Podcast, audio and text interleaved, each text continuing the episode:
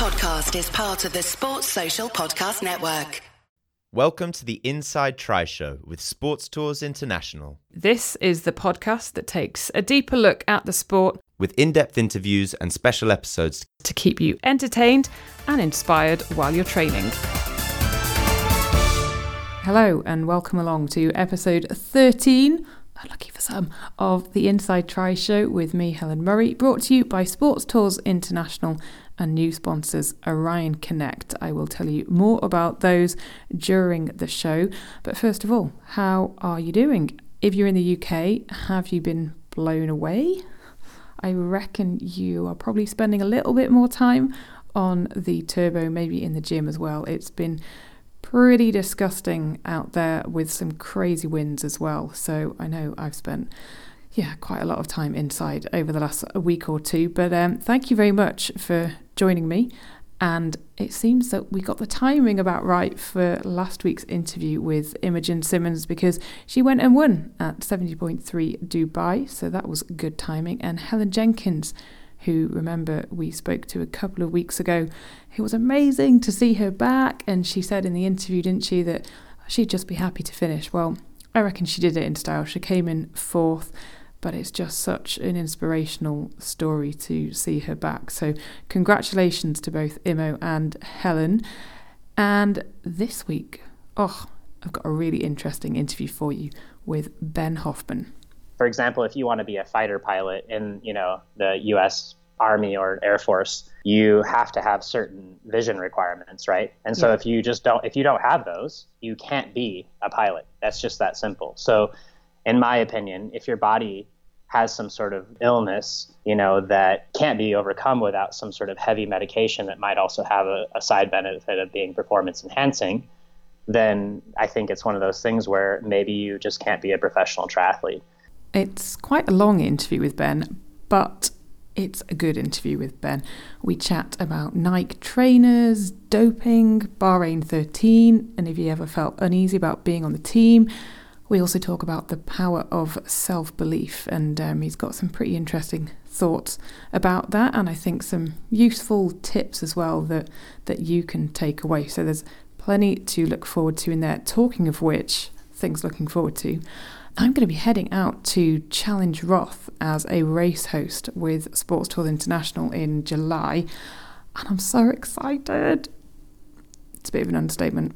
I'm really, really looking forward to it. I've never been, but have you seen the stacked pro fields? It's insane. And this year, Sports Tours International are the official Challenge Roth tour operator for Europe, including the UK. So if you are going to be racing or you're going to be out there cheering someone on, then do let me know. You can connect with me at Inside Tri Show on social media and let me know if you're keen for a little bit of sunshine before then. And come on, if you're in the UK, who isn't? Then don't forget the exclusive offer from Sports Tours International. They are offering a 10% discount to listeners on their Ironman Lanzarote package if you book by the 29th of February 2020. So, as you're listening to this, and um, maybe getting blown away or maybe not sweating away on the turbo, then just head over once you're done to sportstourinternational.co.uk or sportstravelinternational.com if you're in Ireland. Use the code INSIDE1 and don't forget that terms and conditions do apply. So check out the show notes at helenmurray.net forward slash inside tri show.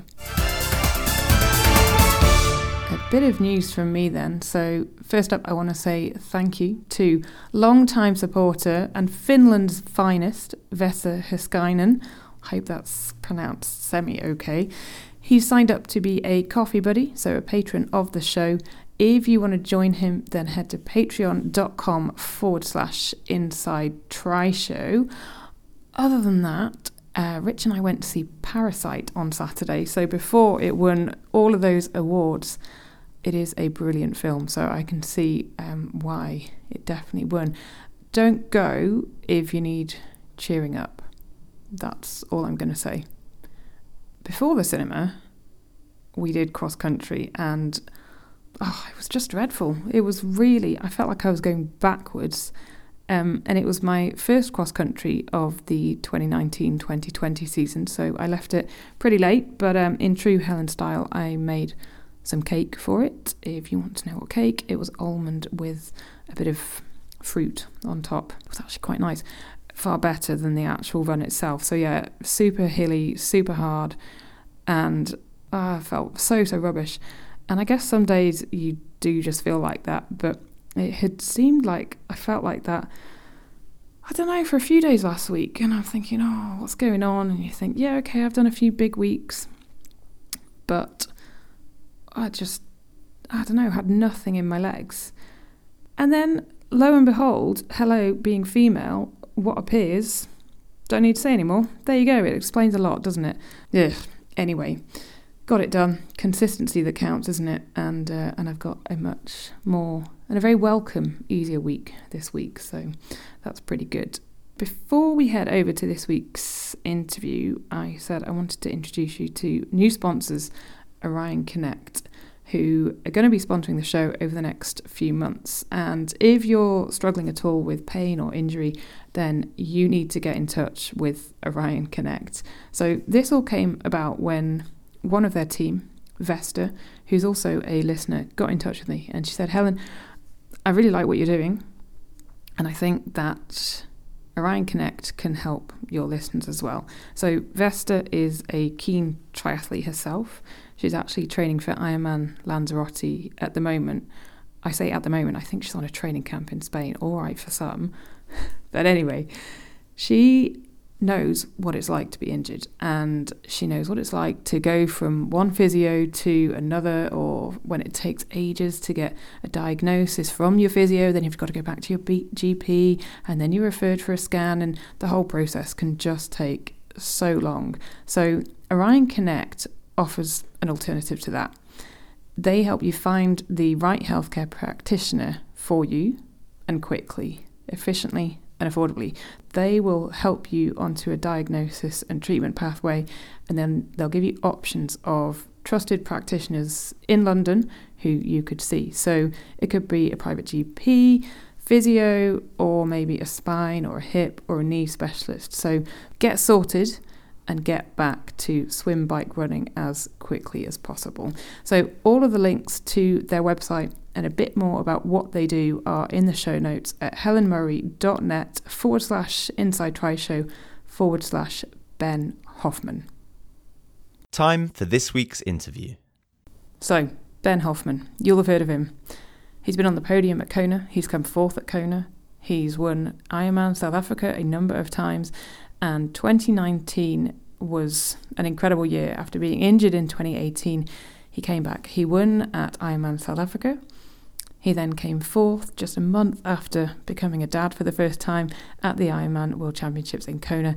And then at Ironman Florida in November, he recorded the fastest Ironman marathon ever in 2 hours and 36 minutes and 9 seconds. He's an intelligent guy. He's got a whole load of stuff to say, and I really enjoyed talking to him. So, Ben, you're about to enter your, uh, I don't even know what year anymore, of uh, in triathlon. Is it as fun as it was at the very beginning? Coming out of the gates with the, the big questions. Um, yeah, I mean, you know, it's just it's different for sure. Um, the the funny thing about that question is, and I, I tell this often when people ask me about sort of my origins in the sport, but I remember very concretely in 2006 in the fall before I decided to get my pro license. Um, I, I was spending some time caretaking a home in Montana where I'd gone to school. I had just graduated. I was trying to figure out what I wanted to do with my life, and I was pretty keen to continue a triathlon, but I wasn't sure exactly what that looked like. And I finally made the decision to move back to Colorado to start training there full time, get my pro license, and really pursue it, and try to put the pieces into place that would enable me to be the best I could.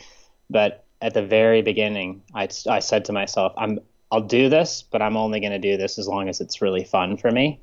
Um, and I've been pretty good about checking in with myself throughout my entire career and making sure that that is still a top priority. And I would say that the ways that it's fun have definitely changed over time. I mean, certainly some of the novelty is gone, and some of the things that used to excite me maybe don't anymore. But there's always new challenges and new um, dynamics that I encounter that I think make it really fun. So, yeah, I'm still super appreciative of the lifestyle. And, uh, you know, I had an injury in 2018, and that was a really good reset for me, I think, where it kind of, yeah, brought, brought home the perspective a little bit more for me about how, um, you know, how really fortunate we are to be able to do this and uh, how finite it really is. So, yeah, still having fun.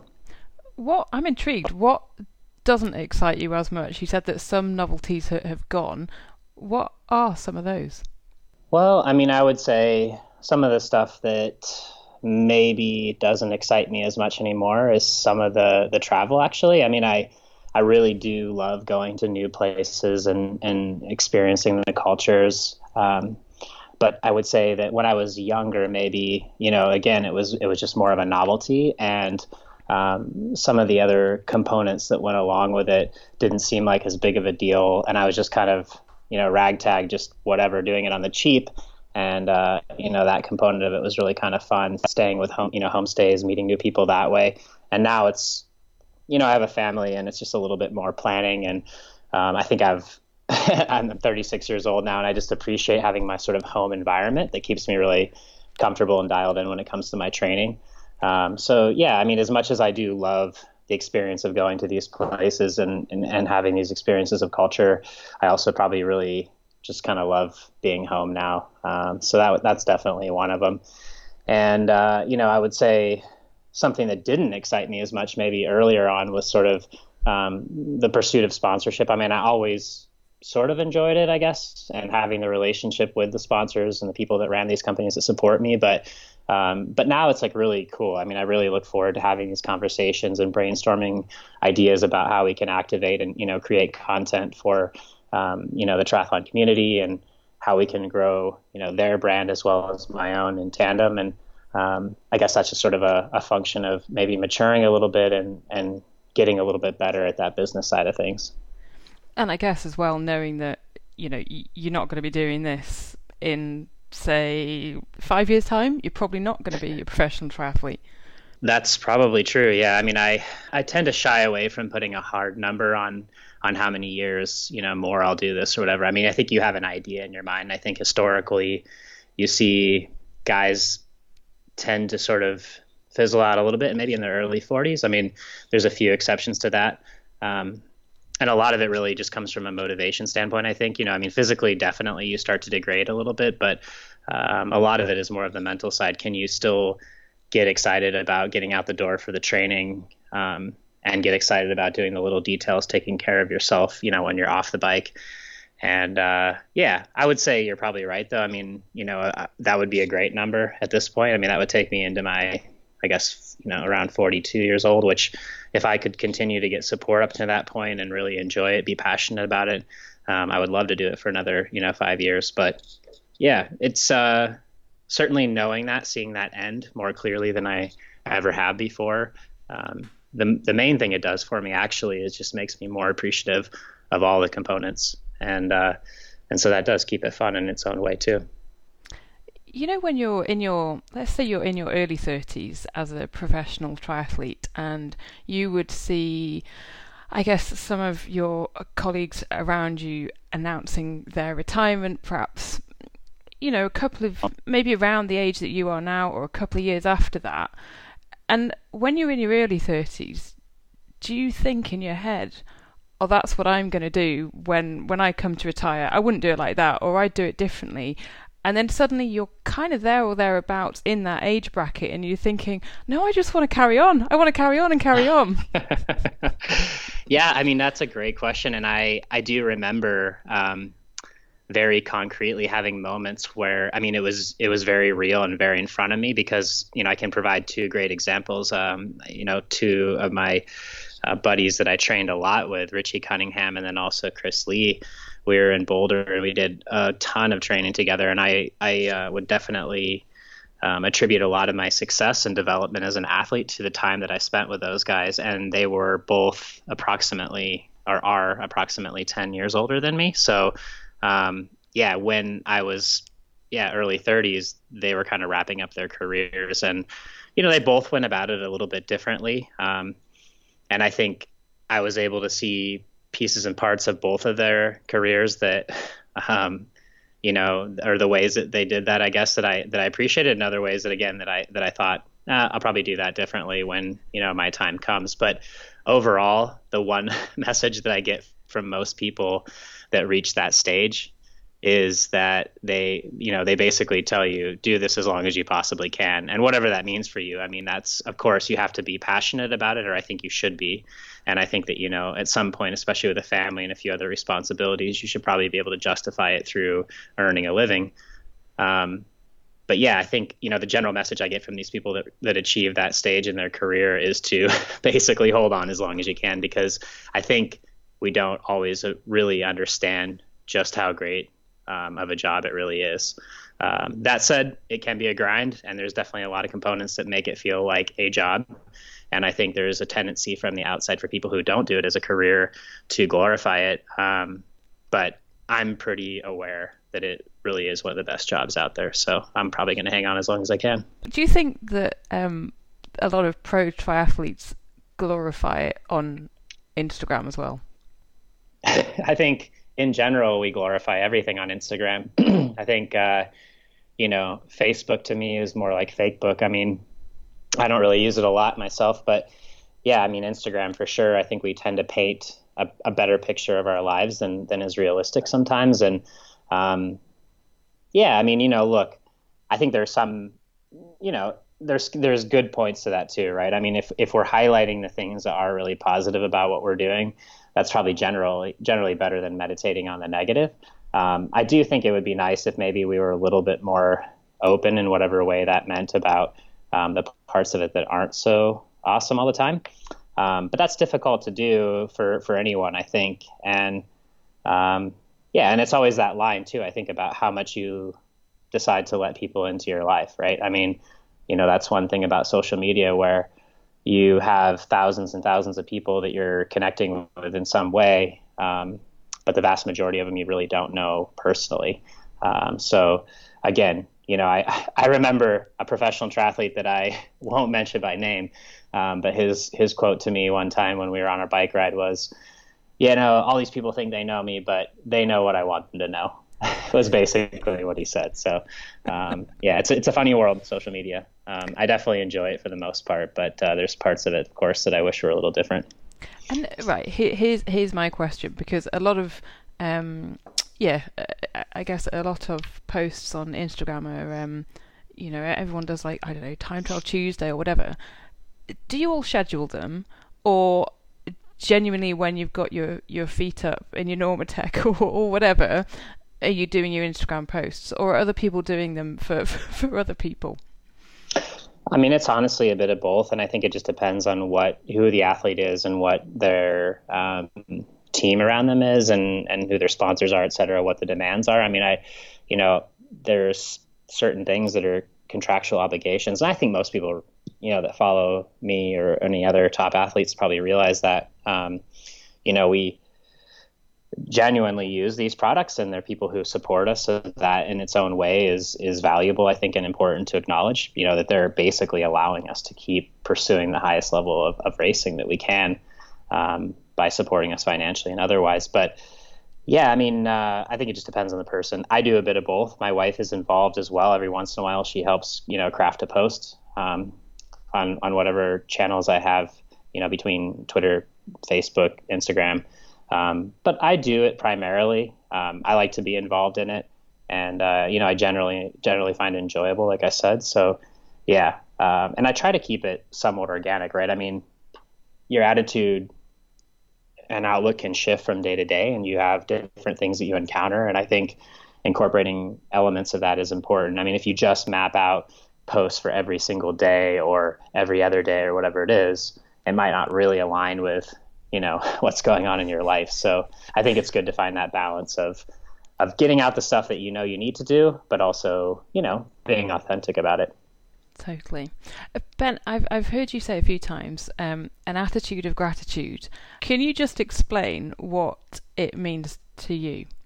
Well, I mean, for me, I think that mostly came from a place of having the injury that I mentioned um, earlier, where in the end of 2018, in September, I suffered a sacral stress fracture, which is the same injury that that both uh, you know Jan and Lionel had, and you know apparently tends to be pretty common amongst uh, pro triathletes for a variety of reasons, which I don't have to launch into here. But I think what happened was that it came at a really important time for me where maybe some of that passion for just the core reasons of why I do this and, and the focus had shifted a little bit for me and become a little bit more negative maybe or, or just on the wrong what I would say quote unquote the wrong things. And yeah it was a great hard reset for me because what it did was it kind of took this thing away from me. And look I acknowledge responsibility. I mean I didn't do the right things to take care of myself and keep myself healthy. So I'm not out there blaming anyone else. But that said I felt quite blindsided by um, this injury where one day I was feeling extremely healthy on track to do a great performance in Hawaii and then the next day I was like limping around the house and I was like, okay, something's really wrong. Um, so anyway, being kind of blindsided by that and then having that taken away from me really drove it home for me just how much I really appreciate and want to be doing this. I think entering into, you know, the 2019 season, um, I just looked at everything a little bit differently where I was like, you know, I could be like broken and injured and not able to get on my bike, even though it's like freezing cold and snowing um, and I don't really love every aspect of this right now. I could it could also be like something that I couldn't do at all, and I really want to do it, and I want to see how good I can be, and also like we talked about, the window for my performance, you know, at a peak performance is closing. So I really want to maximize this and see what I can do. So yeah, and and this extended to this attitude of gratitude concept extended to virtually everything, um, you know, in my life, but you know the people that are involved in the industry whether you know it's us right now doing a podcast or the sponsors that i have just the people that come to these races and really support the industry. Um, you know i just felt like a deeper connection with this community than i ever have before. I think maybe i was taking them for granted a little bit before and now i'm like just a lot more appreciative of the energy that people put into this sport um, and you know therefore indirectly or directly allowing me to do this um, and to live this lifestyle so yeah, it's uh, something I try to carry with me every day now, and I think I do a much better job than I've ever done. You know, there are days where it's still like a battle to get at that appreciation, but overall, um, I just find things go better when you focus on that anyway. You're quite a, a firm believer in in self belief as well, aren't you? Absolutely. I think it's kind of the cornerstone of high level performance, you know, and I think it's one of the biggest limitations for athletes that don't achieve um, their potential or, or, top top level results. I think, you know, it, and to me, I look at self belief as a process, right? It's not something where you just wake up one day and you're like, okay, I believe in myself and like I can win Kona now. I mean, I think you have to take these steps along the way that are, you know, that your performance is a is a constant process of sort of upping that level of self belief.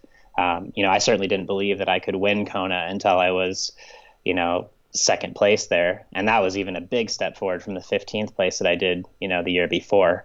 And uh, and now, you know, I've backed it up a few times. I've been fourth a couple more times, been up there, shown myself that I still think I can perform on that world stage that way. Um, but I will say too that it's a delicate balance, right? I mean, you have a really bad season, and there is a lot of questioning that goes on, and uh, you know, a lot of self doubt too. I think it's just about having that mindset and that self belief to overcome that, you know, to really push that down. And, uh, you know, that's to me, that's critical for performance. I mean, it's probably the number one thing, more so than the training or anything else. Really, that mental strength. Yeah, it is. I mean, if you, I mean, there's that famous quote, right? That, that's something I'll probably butcher a little bit, but um, whether you believe you can or whether you believe you can't, you're right. So, yeah. That, yeah, that's that is pretty true. And Ben, when when you say 2018, when you had your injury and things like that, and that self belief would have diminished, how do you turn that around? Um, I mean, I think it's a variety of factors. You know, I've always gained a lot of confidence from my training, so um, definitely getting back on track that way. You know, finding uh, a physical therapist that I was working with, doing a lot of strength training, rebuilding that foundation, and putting that injury behind me was a big piece of it.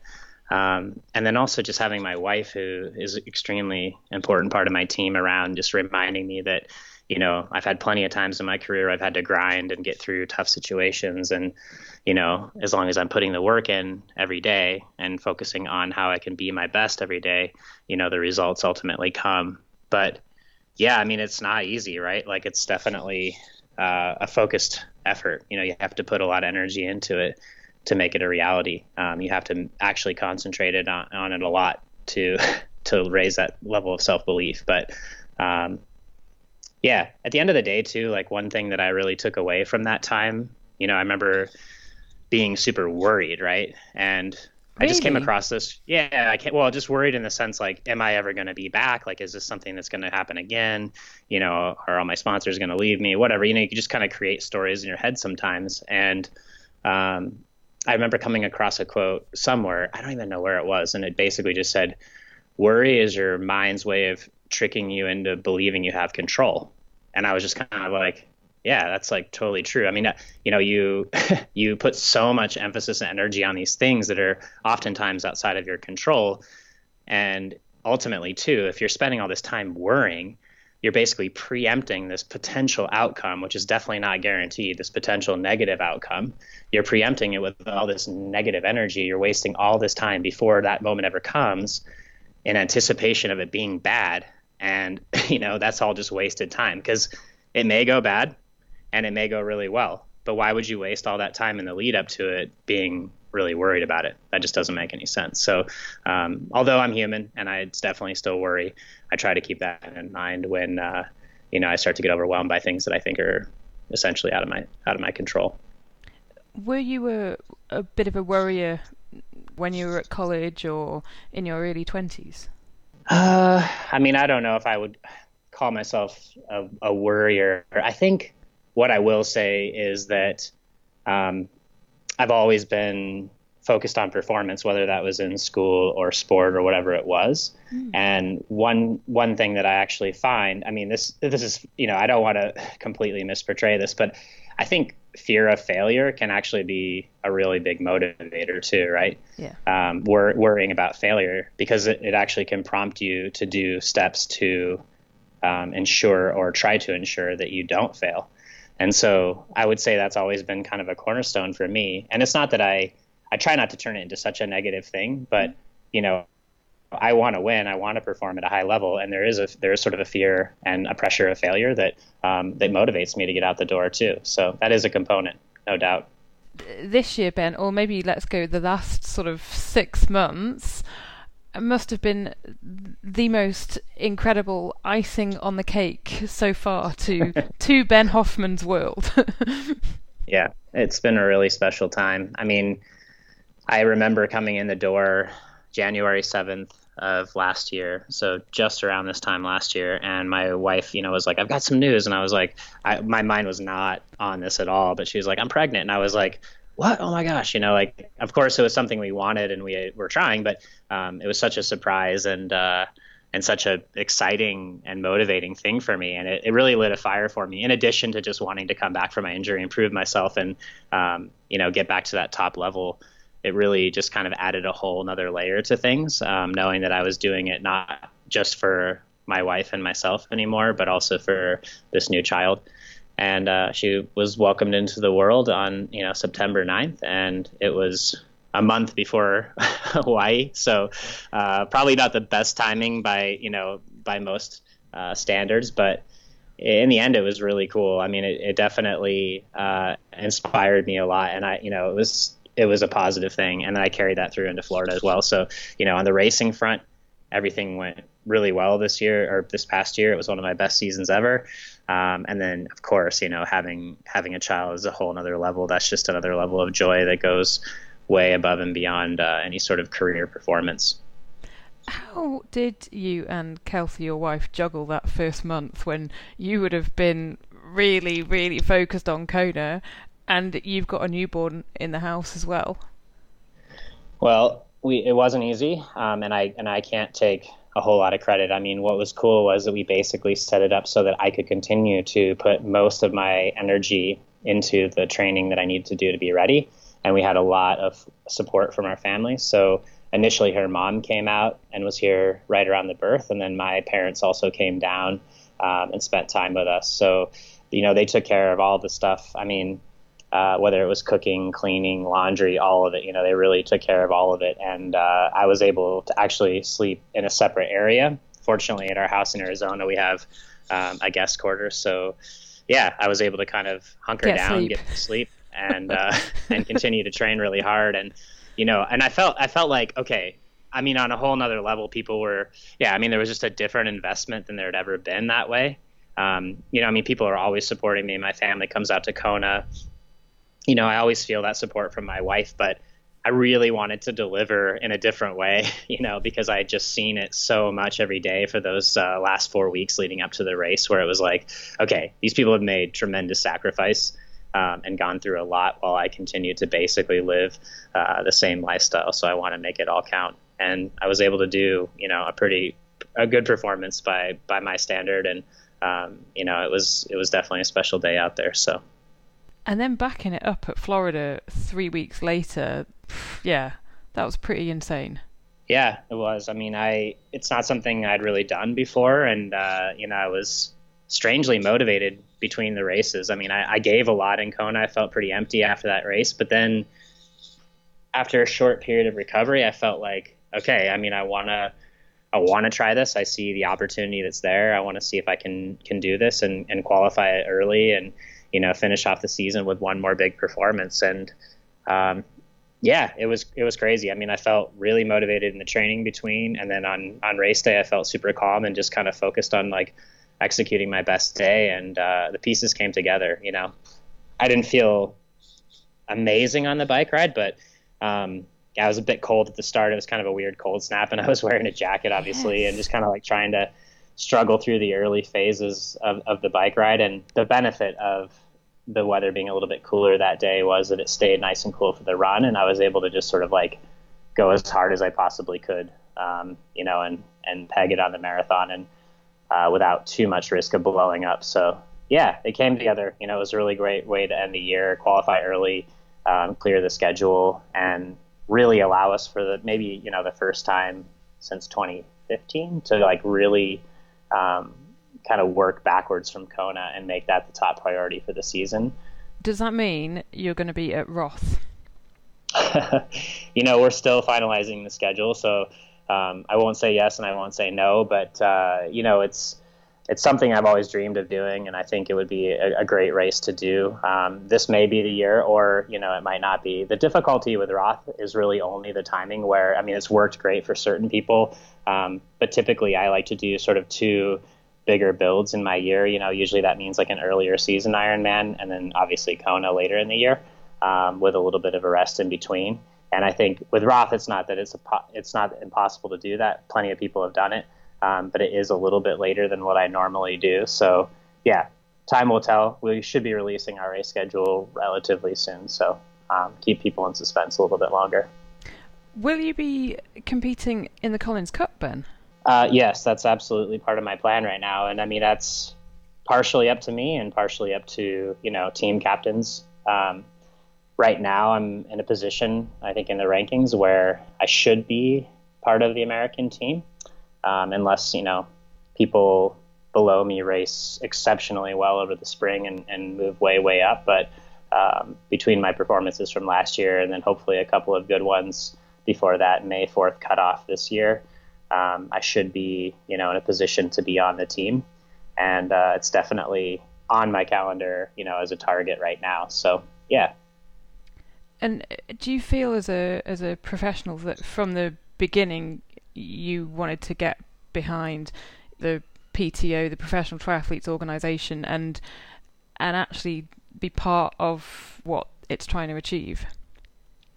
I really did, and I mean, I along with a few other people, you know, I don't remember the year. I want to say it was 2015, maybe, because it's obviously been something that we've talked about for a long time, and people have heard, you know, kind of rumors about this race happening or this union forming or whatever you want to call it. But I was actually one of the people that signed up for and committed money to uh, the original Professional Triathlon Union.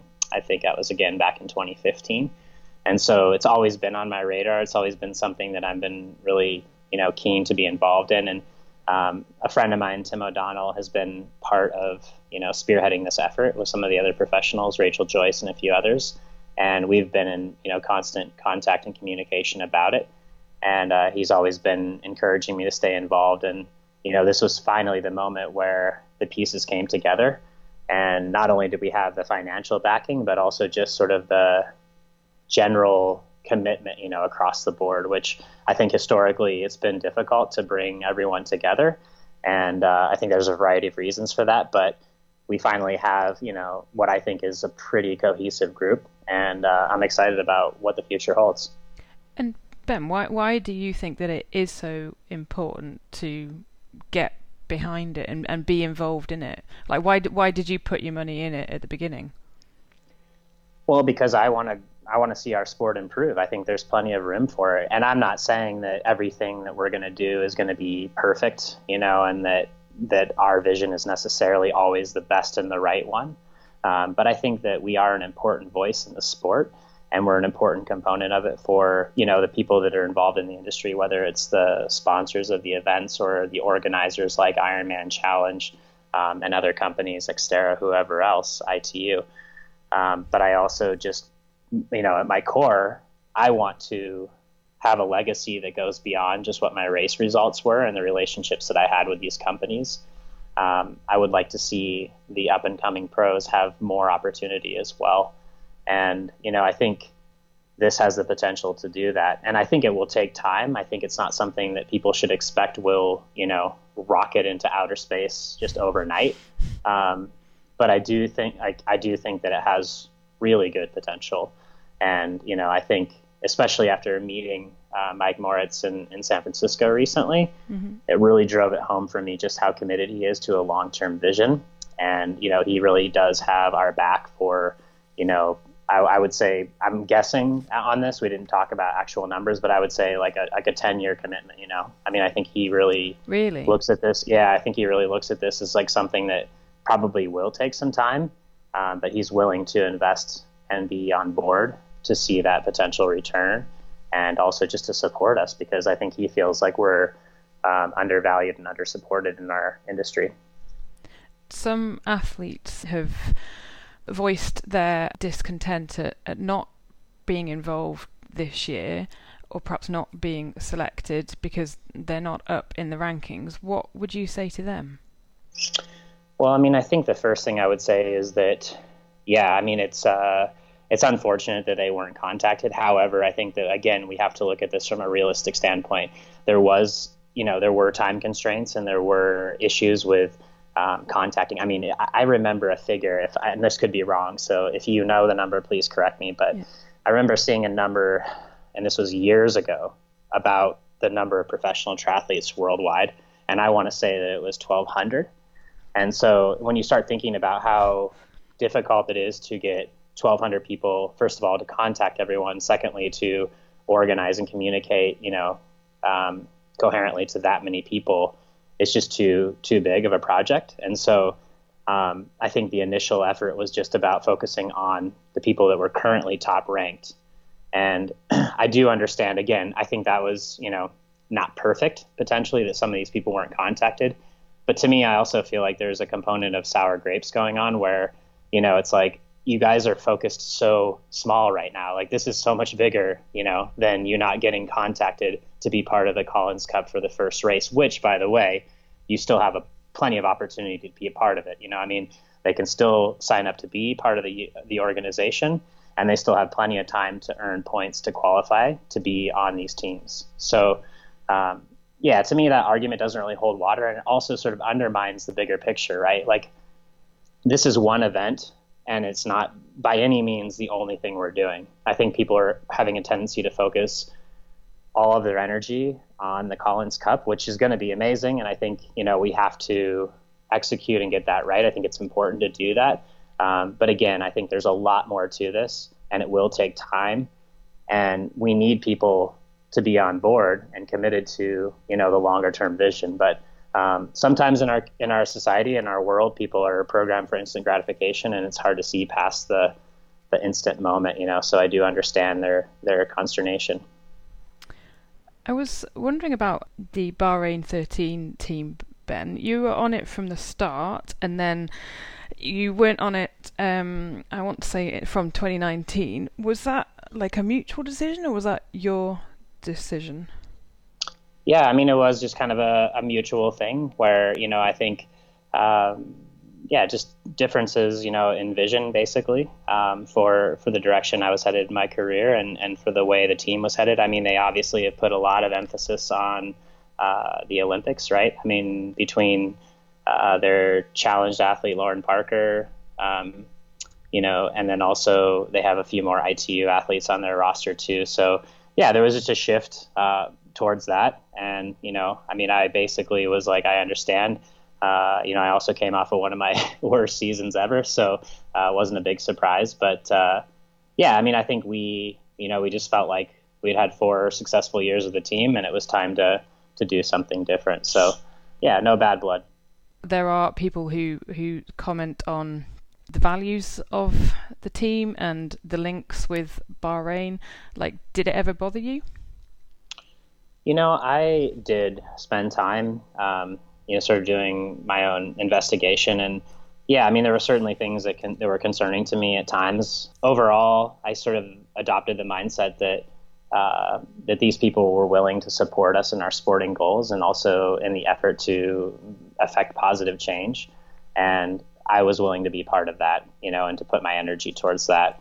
And to me, I understand people's argument that you know, we were potentially aligning ourselves with people that were that had questionable behaviors, you know, in whatever realm.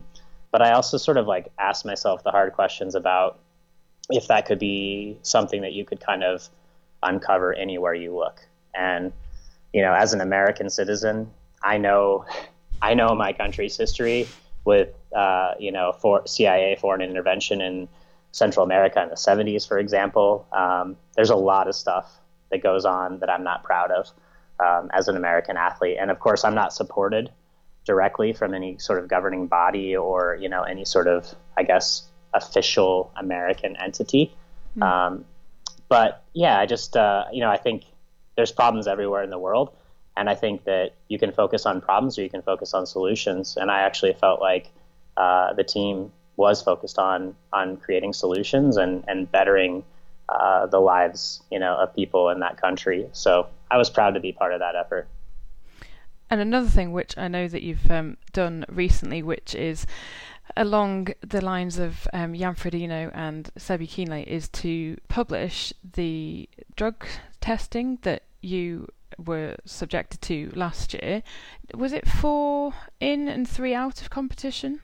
That sounds right. Yeah, I mean, I know I just published it and I should know, but uh, yeah, that sounds sounds about right. So, um, yeah, and I was happy to do that. You know, I, I have always been uh, transparent about that stuff if people ask, and I mean, mm. this is a little bit more public, but um, I think there's a lot of misconceptions about what goes on on the testing front. And I will say this, you know, part of our um, efforts as the organization, as a PTO, I really think we have to prioritize protecting um, what I consider to be a unique component of our sport, which is that we're not tarnished um, in the same way as something like cycling uh, with that same, you know, uh, doping history, I guess. I mean, there's definitely been cases. I believe there are still people that probably cheat in our sport. Um, but I think that overall, we have a, a, relatively and actually pretty clean sport. I mean, I feel confident saying that. Um, so that's one of our biggest efforts, I think, as an organization to protect that and to ensure in whatever ways we can um, that we that we keep that as a cornerstone of our sport. Uh, but yeah, I mean, I think I will say the one piece about this that I didn't really love, and I actually had a, a small exchange with Jan about this, um, was that the guy who sort of I think was an impetus for this was was Uli Fluhme, if I am saying his name correctly, mm. and he I, I've seen his sort of uh, Twitter tirades over the years, and I feel like you know he's gone as far as, for example, I, I saw something where he, without saying it, essentially accused TO of doping. Um, you know, with his second second place performance in Kona this past year, um, because he couldn't find test results for him or you know testing information online. And the funny part about that is that he obviously, as much as he's invested in all of this and and claims to be this you know crusader for clean sport. Um, he clearly doesn't actually understand very much about how this works because TO was tested multiple times last year. It's just that the the protocol for that and the companies that do this have shifted. Um, and so that's not really publicly available anymore. As as before, it was something where you know he was um, tested by USADA. That was something you could pull up online, and now it's these tests are done through Ironman, essentially through Clearidium, and so that's not something that somebody can just pull up anymore. But my point being that I feel like it lended credibility maybe to some of his statements, which I didn't really love. Um, but overall, again, you know, I have nothing to hide, and I'm happy to be part of um, publishing those results if it helps move our sport towards uh, more transparency and protecting that you know clean sport that I think we have right now. Would you like to see everyone's results? You know, more so than that, I would say I would want to know about therapeutic use exemptions. And I know there's a whole gray area there when it comes to like HIPAA law and everything else. But to be perfectly honest with you, that's one thing that I feel like I really am not comfortable with. I can, you know, I have no therapeutic use exemptions, nothing um, on that front, never have. And I feel like there's probably, if I had to guess, several athletes out there that have them. And again, I am not saying that I'm a doctor and that I know, you know, um, anything about these conditions that people have or whatever else. But I also recognize that sometimes in life, for example, if you want to be a fighter pilot in, you know, the U.S uh, Army or, or you know uh, Air Force, you have to have certain vision requirements, right? And so yeah. if you just don't, if you don't have those, you can't be a pilot. That's just that simple. So, in my opinion, if your body has some sort of disability or some sort of illness, you know that um, can't be overcome without some sort of heavy medication that might also have a, a side benefit of being performance enhancing then I think it's one of those things where maybe you just can't be a professional triathlete. And I know that sounds harsh, but at the same time, um, I think we've seen in the past, especially with the cycling, mm. uh, that people abuse those therapeutic use exemptions. So I think it would actually hold people a lot more accountable, and it would make them, you know, uh, less likely to abuse those if they had to publish that information. So um, yeah, of course, I would love to see everybody's results. I think it would it would create a clearer picture of, of how much testing is done, and um, you know, and, and maybe make that a little bit more of a priority. But again, more more importantly to me is sort of honing in on the on the TUEs that may or may not being be abused by athletes out there. Yeah, it's the um, a lot of a lot of athletes have asthma. Uh huh. Yeah. That's exactly right. yeah, yeah. surprising yeah. number. I mean, it's really crazy. They're so healthy, but wait a minute. Yeah. Maybe not. yeah.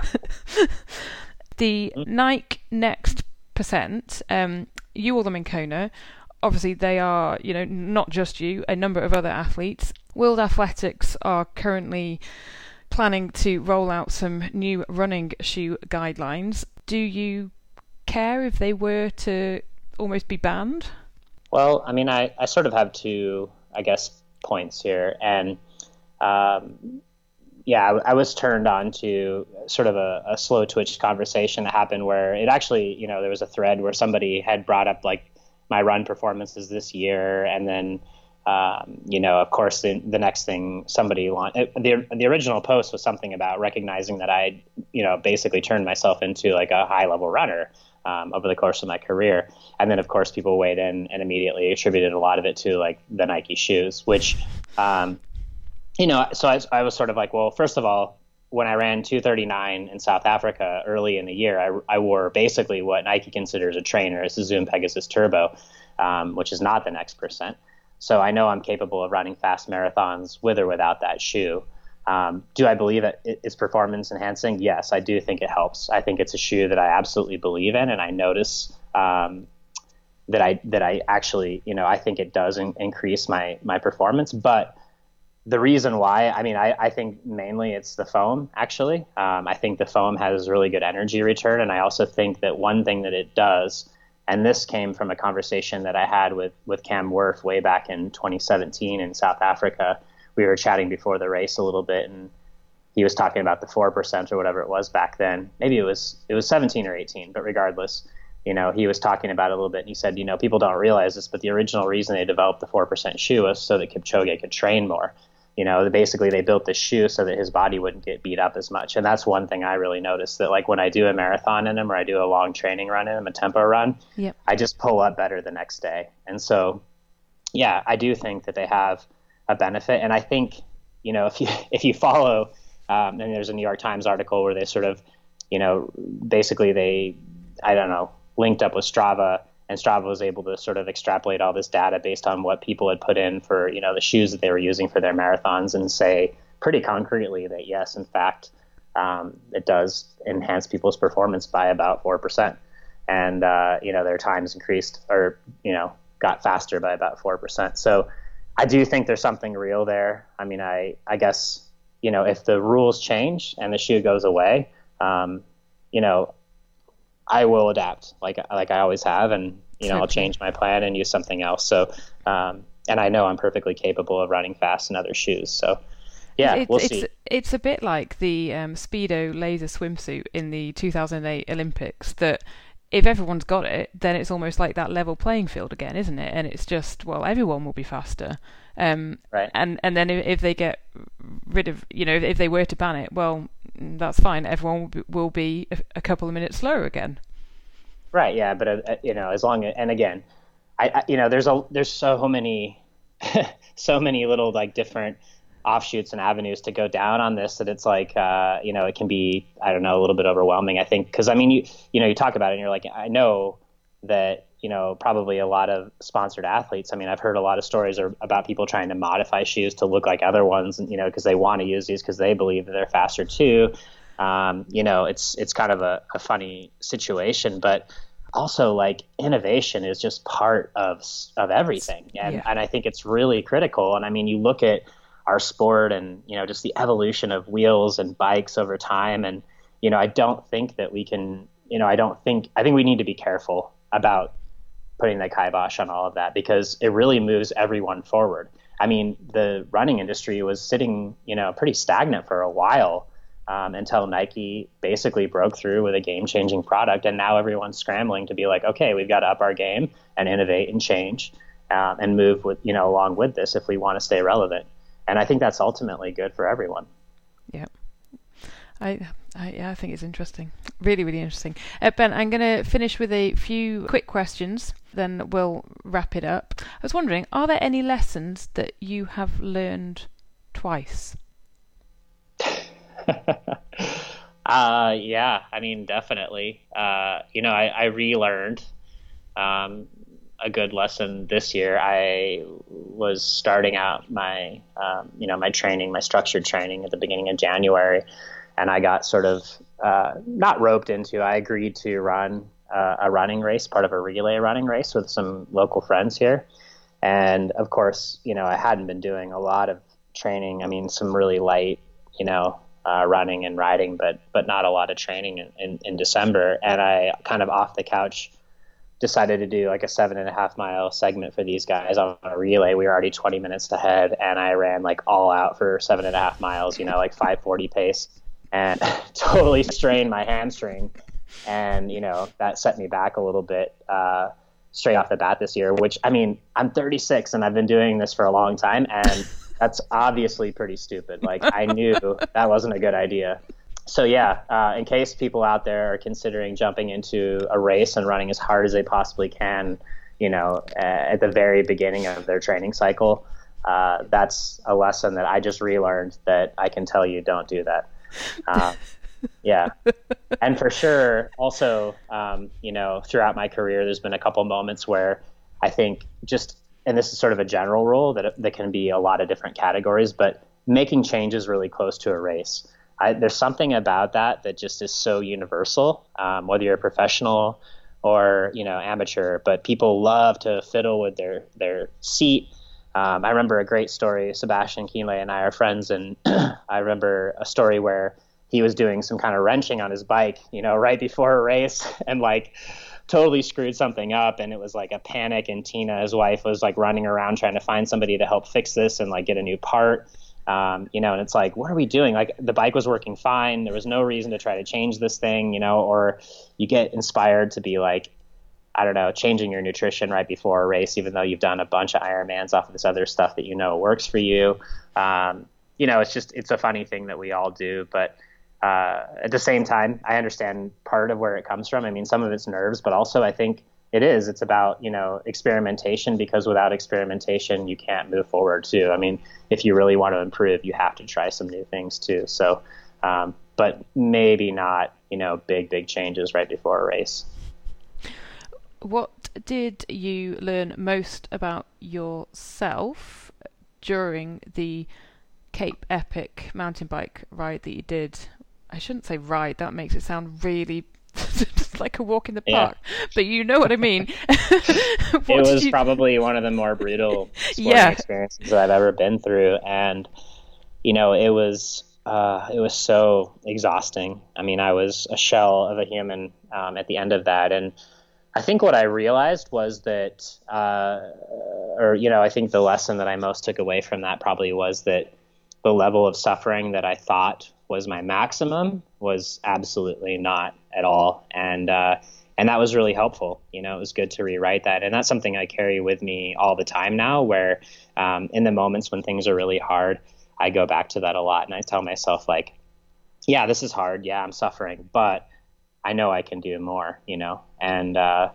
yeah it's uh it's pretty eye opening you know? I mean that was a, it was a big step forward that way in terms of just like little sleep, you know, having a, a nasty stomach bug, and then just hammering on the bike every day. I mean, there was so much physical and also mental stress that I just, you know, uh, yeah, I achieved a, a brand new level. It was pretty pretty crazy. You wrote a blog at the end of the year, and uh, at the end of it, you said, "Listen to yourself. You'll be surprised what you might hear." I was wondering, what are you hearing at the moment? apart from my bloody voice. I'm hearing the voices in my head. Um, no, I, I, you know, right now, I'm actually. This goes back to another question you just asked about lessons you have to relearn. Um, what I'm hearing is patience. You know, I think that this time of year, it's really easy to get kind of overwhelmed and feel like, oh, I'm out of shape and like I'll never be at that level again. And you know, it's it's challenging. I mean, I just came off one of my best seasons ever, for sure. Some of my best Ironman performances at the end of the year in both Kona and also in Florida. And you know, you question yourself a little bit. Like I said, you you have some self doubt, and you sort of ask yourself, like, can I, you know, how am I going to get back to uh, that level again. And to me, the answer is patience and consistency. And that's sort of a lesson that I'm relearning right now where, you know, I, I again, I, I, forced sort of a setback on myself with this hamstring strain. And then, um, you know, I got a, a nasty uh, respiratory bug for about a week, uh, you know, about a week ago. And, you know, it just kind of like fits and starts to the year, right? And like last year was a little bit more smooth, um, even though I was coming off of injury. I just settled into the training a lot more quickly um, but you know, the the I guess the lesson is that like this is in your body already, you know, and it's in your mind too. And you know, it just takes every year is different. Um, but if you're patient and you're consistent about the work, you know, it will definitely come out, and you'll definitely achieve uh, those results again. So, yeah, I'm just trying to remind myself to, you know, enjoy the days with my family right now and and be patient. What three things and my final question, Ben, thank God he says, is what three things would you most like to weld? Well, I have a master spas that I swim in in my backyard, and we have a tree that's kind of like a, I call it a trash tree. Um, they're the mesquite trees, and it doesn't matter what season it is, they're always shedding some kind of, you know, crap off the tree. And it drops into my pool when it's open, you know, and I'm always cleaning the filters. And so for sure, I want to weld um, some kind of shade structure for that that also protects it from the uh, the tree debris. Um, and then I want to do sort of a fence topper for the front of our house. Uh, we have like a basically like a cinder block wall, you know, that's kind of a, a, a privacy fence, and I want to uh, weld like a feature on the top of that. Um, and then finally, I kind of want to just do some artistic stuff. I have some like bike chain and bike parts and stuff, and I want to do, uh, you know, a few different things out of that that are just going to end up being gifts for people. Uh, maybe some like keychain elements or something like that. I was thinking about taking my Kona chain um, and welding up a few things for like sponsors and saying like thanks, you know. So that might be the next project. I like it. a Bit different, isn't it? Yeah, it's good. It's a good, uh, you know, mental uh, release for me to kind of, yeah, put myself in a little bit different mindset and, uh, yeah, put my energy somewhere else. Expert triathlete, expert welder, and uh, expert interviewee Ben Hoffman. Thank you so much. Oh, thank you for having me on the show. Yeah, it's great to be here.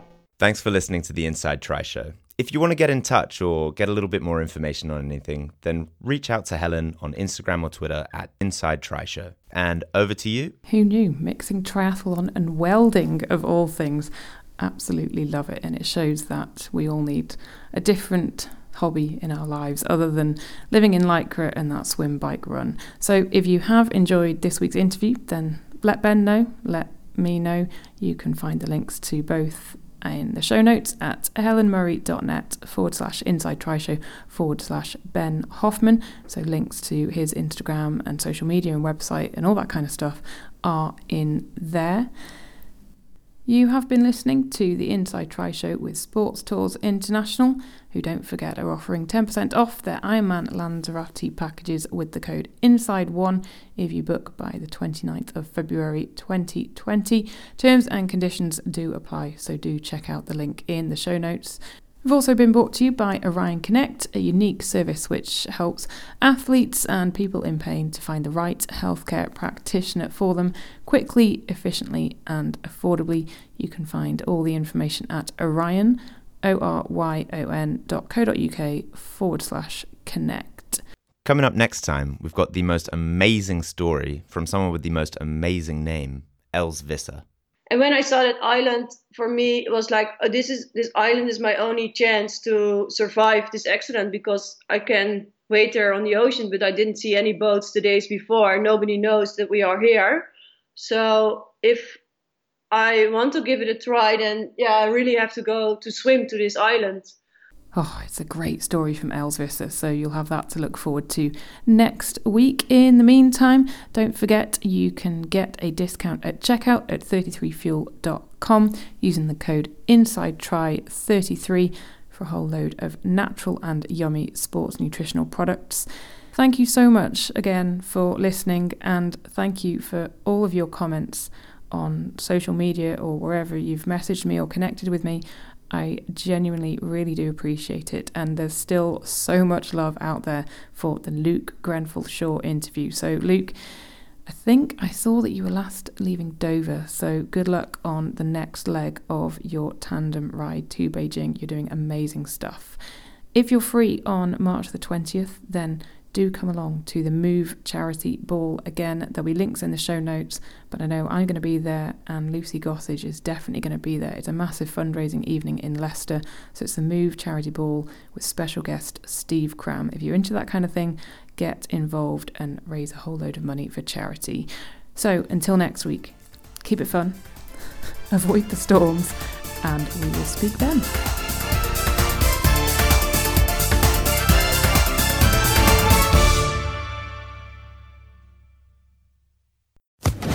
Social Podcast Network.